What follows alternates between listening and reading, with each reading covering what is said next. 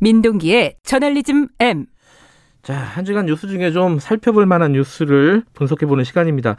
어, 오늘은 기자단, 법조팀, 법조 기자단, 뭐, 법조 기자단 카르텔, 뭐, 뭐, 여러 가지 얘기들이 많이 나오고 있는데 그 얘기를 갖고 오셨네요. 이게, 이 얘기가 나온 게 이유가 뭐죠?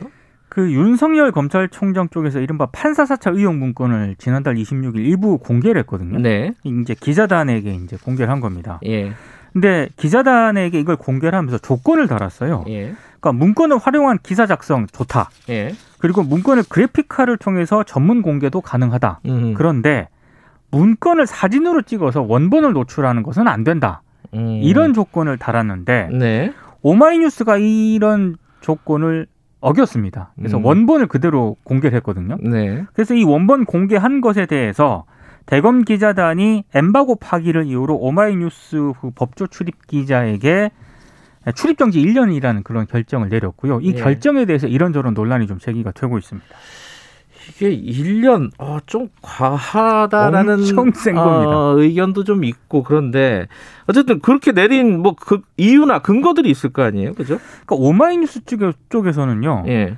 어, 왜 이렇게 했는지에 대해서 정확한 입장 같은 건 내놓지 않고 있습니다. 어. 예. 어, 대검 기자단도 역시 마찬가지 아닐까요? 그 비슷한 그죠? 그런 예. 상황인데요. 어쨌든 여기서 문제점들이 몇, 뭐, 어, 몇 가지가 있을 것 같은데. 그러니까 저는 일단 세 가지 측면에서 이게 문제가 있다고 보는데 첫 예. 번째는 그 윤석열 변호인 쪽에서 왜 굳이 이런 전제 조건을 달았을까? 음. 이 상식적으로 잘 이해가 안 갑니다. 문건 주면서, 아, 주지, 안 주면서 그러면 몰라도 주면서. 줬는데 예. 사진으로는 절대 안 된다.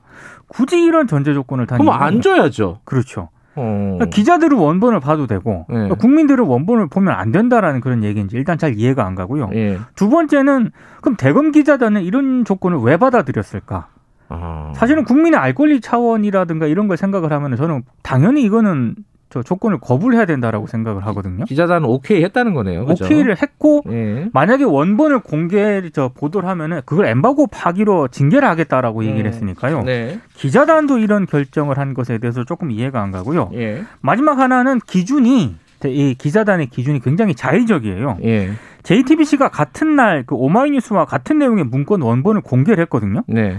근데 이거 징계가 대상이 안 된다라고 합니다. 이 왜냐하면 JTBC 같은 경우에는 문건의 출처가 법무부가 국회에 공개한 문건이라는 이유 아, 때문이라고. 출처가. 다르다. 출처가 다르다. 문건은 같은데. 네, 문건은 똑같은데 아, 참 출처가 어렵네. 다르기 때문에 예. JTBC는 징계 대상이 안 된다라는 건데요. 예. 근데 이런 생각을 해볼 수 있는 거 아니겠습니까? 아니 그럼 이 정도로 공개된 문건인데 예. 굳이 출입 정지 1년이라는 징계가 왜 필요할까? 이건 음. 한번 생각을 해봐야 될 것 같습니다.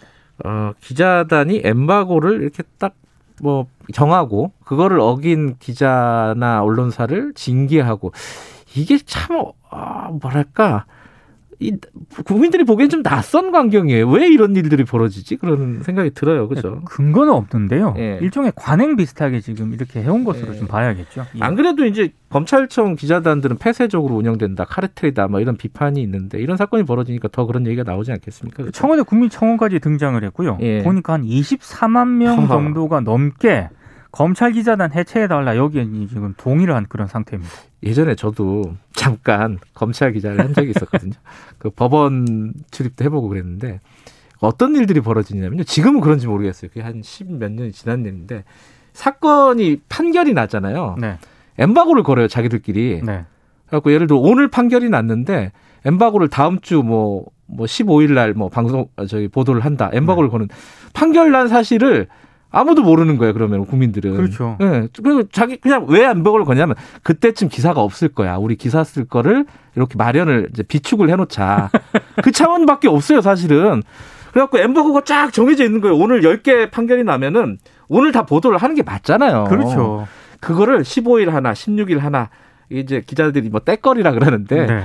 그럼 뭐 그런 일도 벌어지고 그러거든요. 아, 사실 저는 이제 저 기자단에 소속돼 있는 적이 없으니까요. 예.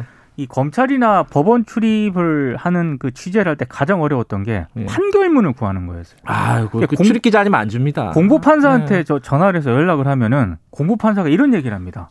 기자단의 허락을 받아오라고. 아, 굉장히 어려웠어요. 굉장히 황당하고 굉장히 참 난감한 상황을 여러 번 겪기도 했습니다. 예. 이게 지금 그 기자단 운영과 관련해서 어제 오- 어, 저희들이 미디어 오늘 기- 손가영 기자랑 통화를 네. 했는데 그, 그 기자단에 우리도 가입시켜 달라 한번 이렇게 뭐라 그럴까 찔러보는 건가요?